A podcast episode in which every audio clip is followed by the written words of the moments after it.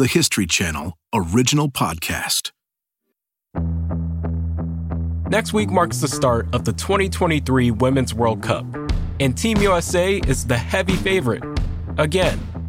They're ranked number one in the world. Again. Over the last decade, the stars of US women's soccer have become household names.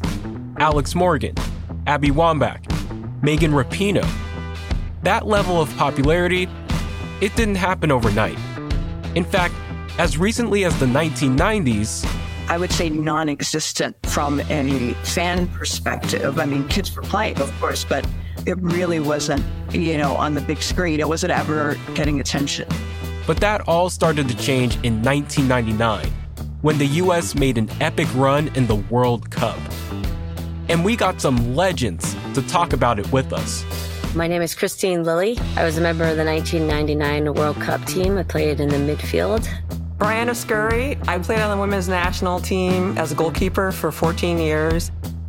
Today, we talk with Briana Scurry and Kristine Lilly about that 1999 tournament, why it was so significant in growing the sport in a country that famously hadn't invested much time, money, or thought into soccer. Sports history this week, July 10th, 1999. Team USA wins with the whole world watching.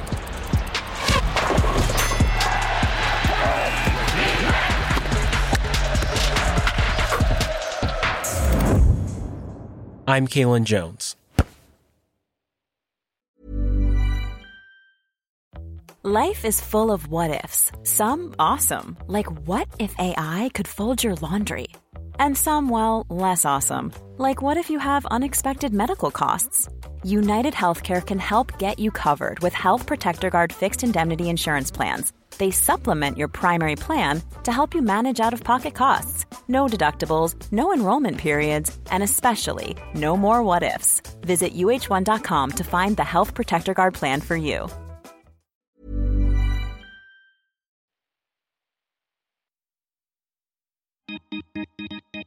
In order to tell the story of the 1999 World Cup and just how big of an impact it had on the world of women's soccer, we actually have to go back to the previous World Cup, which was held in Sweden in 1995. USA goalkeeper Briana Scurry. That World Cup was so small. I feel like they didn't even let people who lived in the cities that we were playing in know that there was a Women's World Cup going on. I mean, we're talking like a couple thousand, a handful of thousand people at every game. This is a time when women's soccer is underfunded and unsupported by fans around the world. But with the U.S. hosting the World Cup in 1999, Team USA decides they're going to change that narrative. We were the ones that were outselling our game. We were connecting with all these different clubs all over the country, doing these barnstorming tours. For 2 years, we were essentially out politicking for women's soccer, and that's what really helped fill the stadiums. Team USA midfielder Kristine Lilly. We did these little sneak attacks where we would come to a soccer field where a bunch of teams were practicing and just come up to a group of girls playing, and we'd walk up and say, hi. Oh, that's cool. And these girls would do a double take and be like, oh my God, that's Kristine Lilly and Leah Ham, holy cow. I think that really showed what we had to offer, and that really kind of sold people on coming to watch. But the team still doesn't know if their hard work to popularize the game will really pay off. And at first, the organizers of the tournament are skeptical as well. They started with small stadiums across the United States. I think they started with small stadiums on the East Coast. Amy Shipley covered the 1999 World Cup for the Washington Post. And then they started selling tickets, and they're like, whoa, this is interesting. All of a sudden, you had bigger stadiums bidding. It became a real coast-to-coast event. We didn't realize it was going to be sort of the tournament of the summer. June 19th, 1999. The U.S. women's national soccer team rides the bus to Giants Stadium in New Jersey, where they'll play Denmark in the opening game of the third-ever Women's World Cup. On board, there's a mixture of nerves and adrenaline. This game against Denmark is going to set the tone for the whole tournament. After years of women's soccer in the United States gaining very little support from fans, suddenly, they're about to play in a stadium that holds over 80,000, And then they get stuck in traffic. We thought to ourselves, we're like, who scheduled something at the same time we're playing? This is ridiculous. But it turns out, we looked at the cars and realized there was like little girls in the cars with their faces painted and all this stuff. Go USA, like written on the windows. And we're like, oh, they're here for our game. Our public relations guy, Aaron, he comes on the speaker and says, ladies, the game is sold out. And the bus just goes nuts. We all were like, holy cow. So we were so psyched, like, sweet, you know, people are here. And then we're like, sweet, now we got to win. Nearly 80,000 screaming fans watched the United States overcome a few early defensive lapses to open the tournament with a dominant 3-0 win over Denmark. We approach the final whistle. And 3 points for the U.S. and a marvelous opening chapter to World Cup 99. Nowadays, people talk about the curse of being the home team. And I'm like, what are you talking about? It's the best thing ever to be the host country. Are you kidding me? All those people are for you. That energy, they're like willing you to win. And I don't know, some people take it as pressure, but I'm not one of them. 5 days later, the U.S. faces off against Nigeria. And Nigeria makes the big mistake of scoring first. We handled it, but like, it's almost like they poked the bear and we were like, whoa. And so we just like, basically just went, like ran over them. You talk about a wake up call. I think the wake up call was to the US in the first 5 minutes of the game. I can't even remember in years past when they've had this many beautiful goals. The final score, 7-1. And just a few days later, Team USA completes a perfect sweep in the group stage with a 3-0 win over North Korea. 3 games, 3 decisive wins. But these wins have been fairly easy. The veterans who have been around international competition for a while, they know that won't last. Can it be worrying at all that, you know, you get off to such a good start heading into the knockout rounds? No, I mean, we never worried. It was just like our goal was to win each game. It's do or die, and you got to win to keep going on. Then we went to play Germany in the quarters. That was a whirlwind game. Whirlwind is right. Less than 5 minutes into the first half, U.S. defender Brandi Chastain intercepts a pass from Germany and gently nudges the ball back to her teammate, goalkeeper Briana Scurry. It's a simple sequence that they've probably repped dozens of times. The only problem this time is that when Chastain makes the backward pass, Scurry isn't there.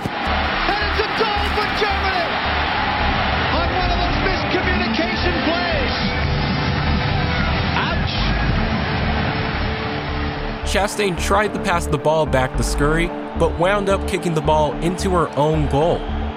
It's their first match in the knockout stages, and the U.S. is in trouble. We can tell Scurry is not happy. There's a big defensive breakdown there, miscommunication. I don't know if the crowd noise has gotten to them, but you got to pass that ball off the face of the net so that you don't have these problems. USA goes into halftime down 2-1. Head coach Tony DiCicco tells the team, you've got 45 minutes left of your dream. That's it. They head back out, and 4 minutes into the second half... Off the half corner, in the air, Chastain down, Chastain,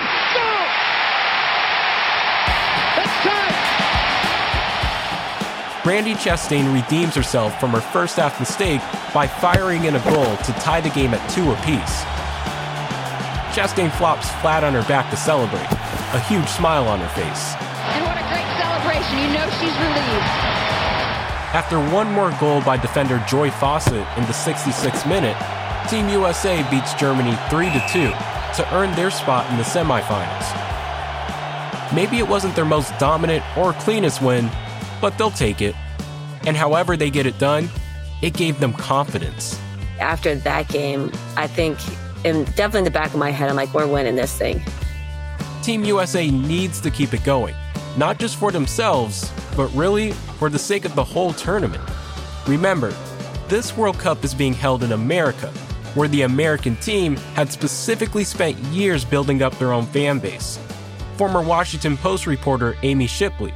If they had lost in the quarterfinals, the tournament would have tanked. You know, 80,000 people, 90,000 people weren't going to come out and watch Germany and China. Like, that was not going to happen. So I feel like it wasn't just that they wanted to win and they wanted to be successful, but they were sort of carrying the weight of this whole tournament, such a transformative event for women athletes, on their shoulders. And next up is the semifinal game against one of the most soccer-crazed countries in the world, Brazil. It's win or go home.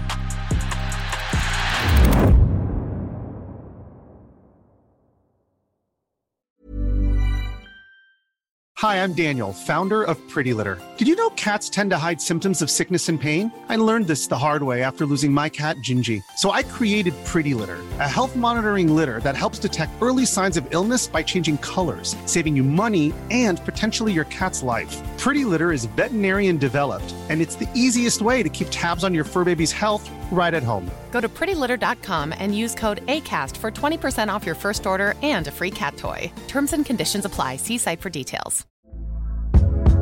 Hey there, it's Michelle Norris. I'm host of a podcast called Your Mama's Kitchen. When I travel, I'm usually looking for a way to find a taste of home when I'm not at home. And one of the things I love to do when I am at home is entertain. And Airbnb allows me to do that. When I was in California recently, I rented a house that had a great kitchen. And when we were sitting around the table, we're all thinking, we're in someone else's house. Someone could be in all of our homes as well. If you have a home, but you're not always at home, you have an Airbnb. Your home might be worth more than you think. Find out how much at airbnb.com/host.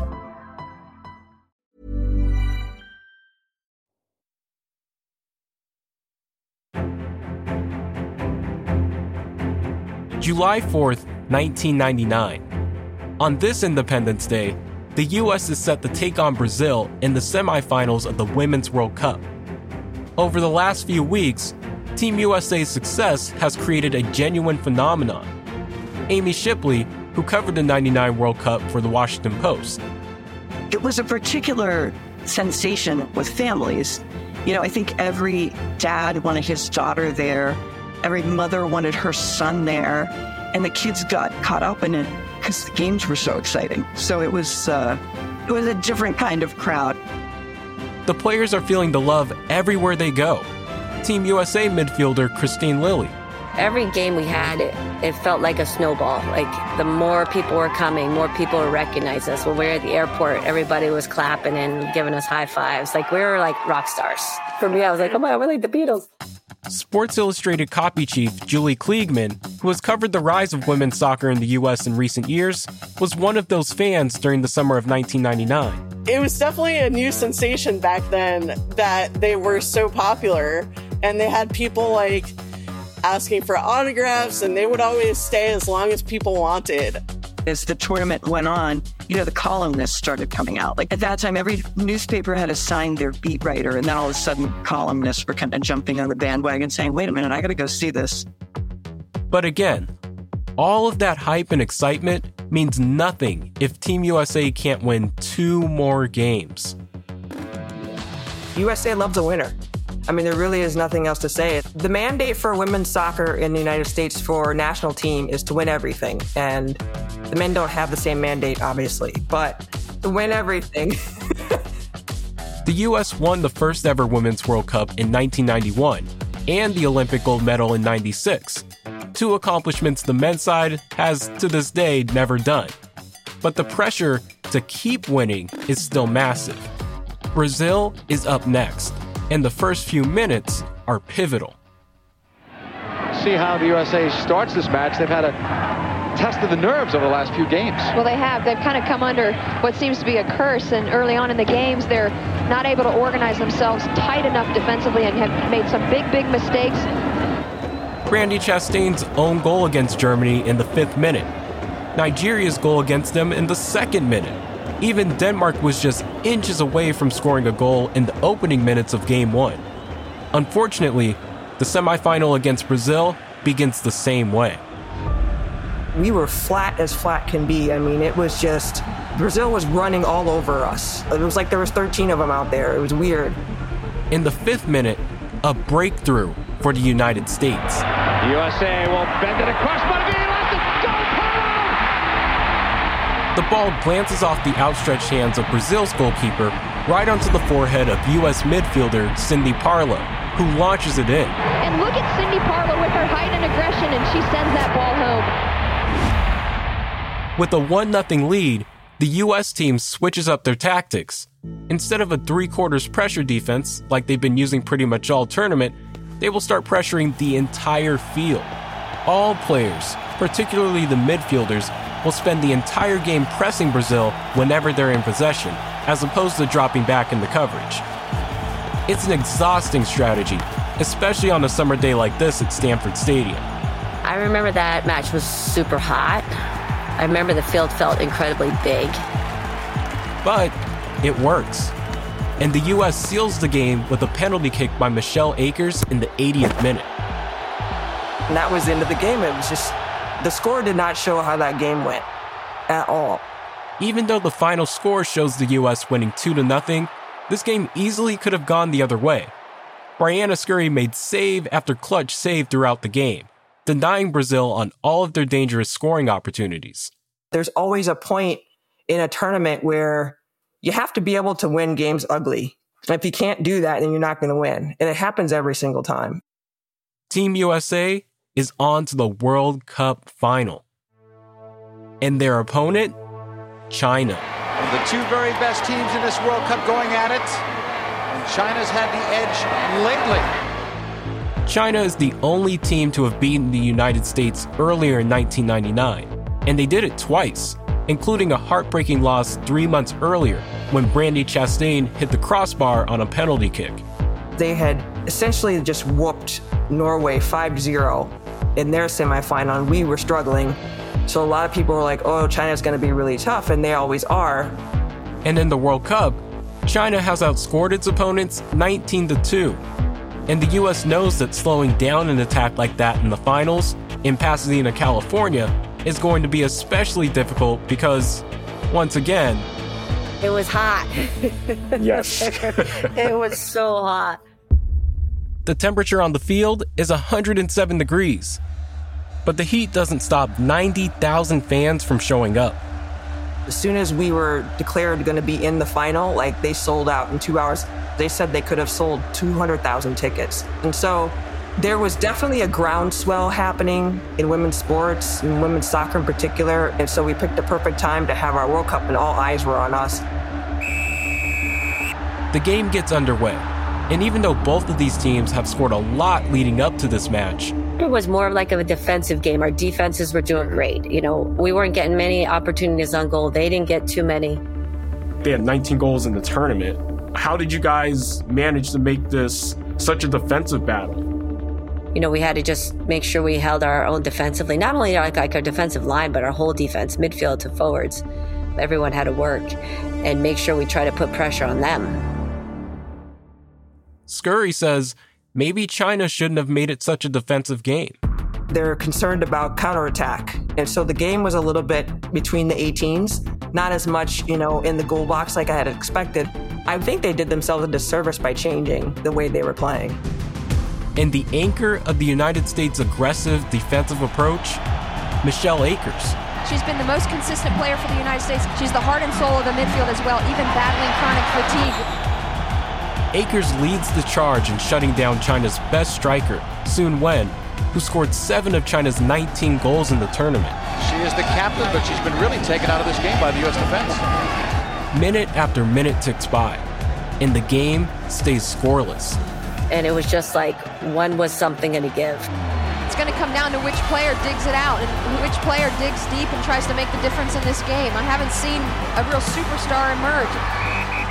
After 90 minutes, the game is still tied, 0-0. Both teams are staring down the barrel of potentially 30 more minutes of overtime. And for the first time ever in a Women's World Cup, the golden goal will be in effect. The next goal wins it all. Less than 2 minutes into extra time, disaster for the United States. China takes a corner kick. Briana Scurry jumps to punch the ball away, but in doing so, accidentally connects with Michelle Akers' head. We've got a player down for the United States. Akers collapses to the ground. At this critical point in the match, any injury is bad, But this is the worst-case scenario. Tough way to end her World Cup career. Michelle Akers leaving. Very woozy. Without Akers patrolling the middle of the field, the U.S. is left with a large defensive hole for China to exploit.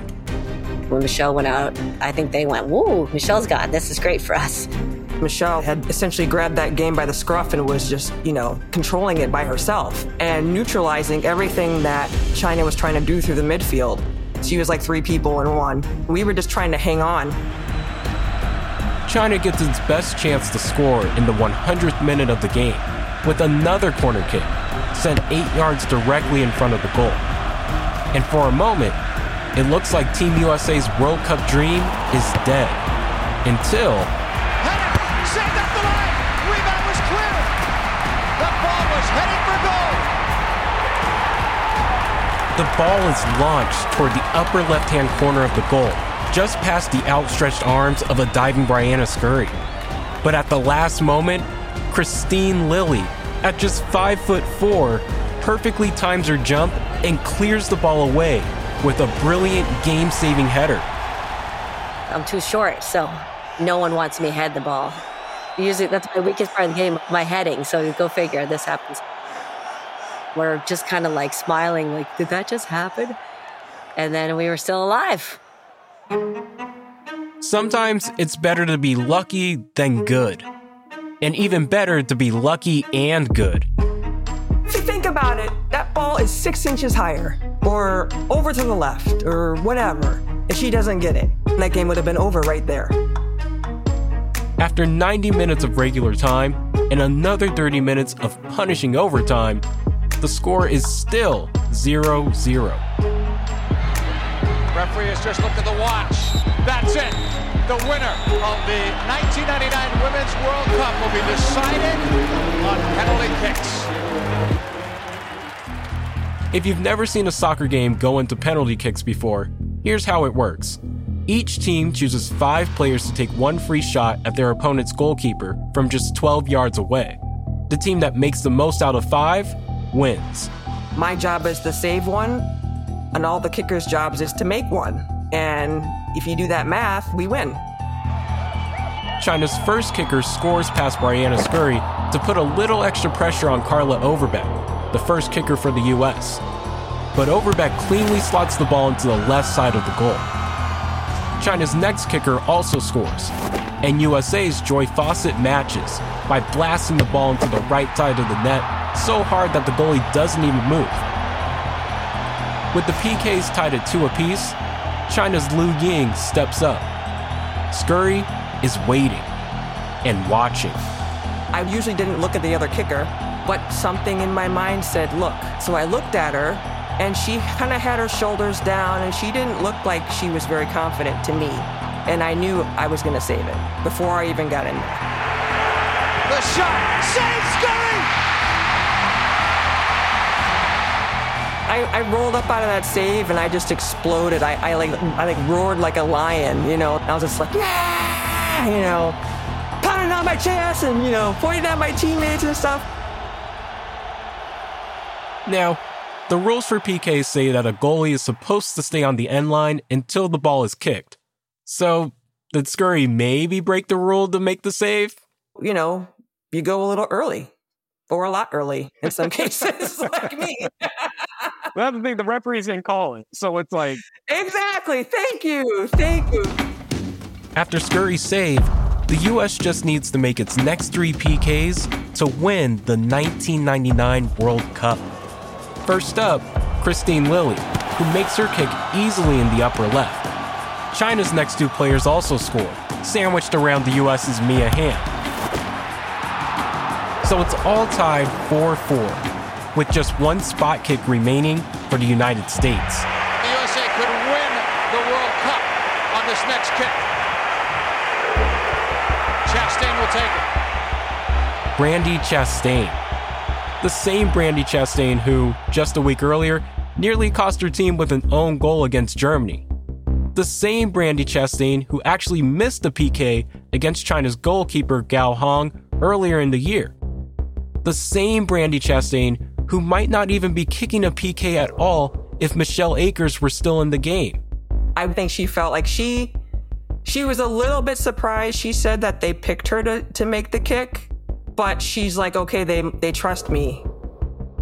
And head coach Tony DiCicco has got a little trick up his sleeve. Tony told her to use her left foot and not her right foot. And her left foot, I mean, she's bipeduous. Her left foot is as good as her right, but Gao didn't know that. Chastain carefully places the ball down on the painted white dot, exactly 12 yards away from the center of the goal. She takes 6 steps away from the ball, brushes the hair out of her eyes, and stares at the goal. Then she makes her approach. She missed a penalty kick against China in the Algarve Cup, and they lost that game.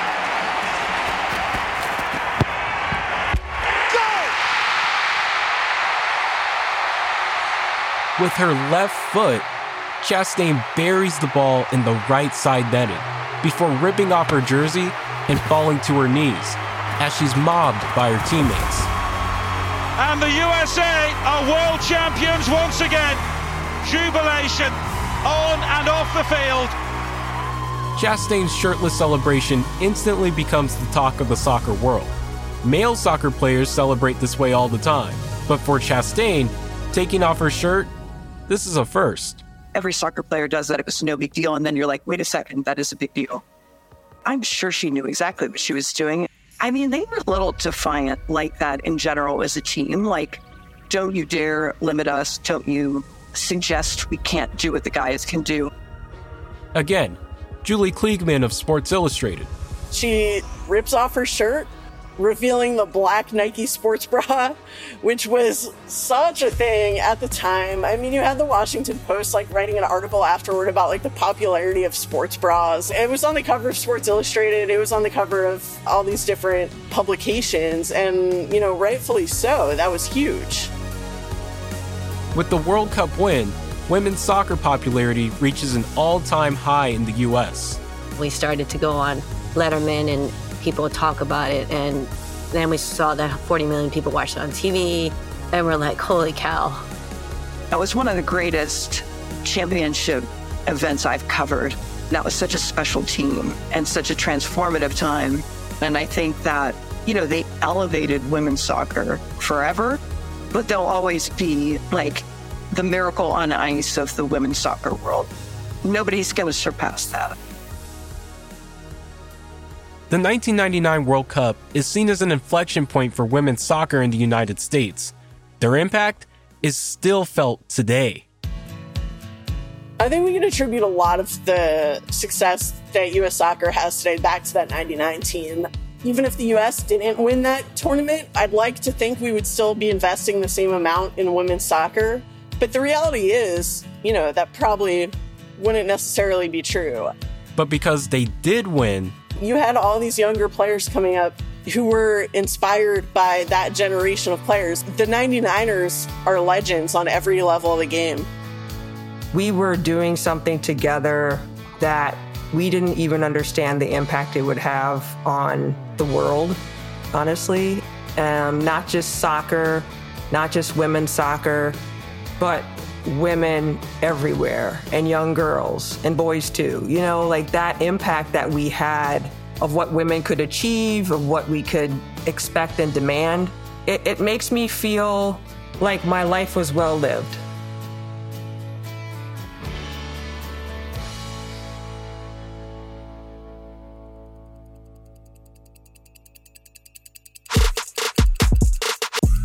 Thanks for listening to Sports History This Week.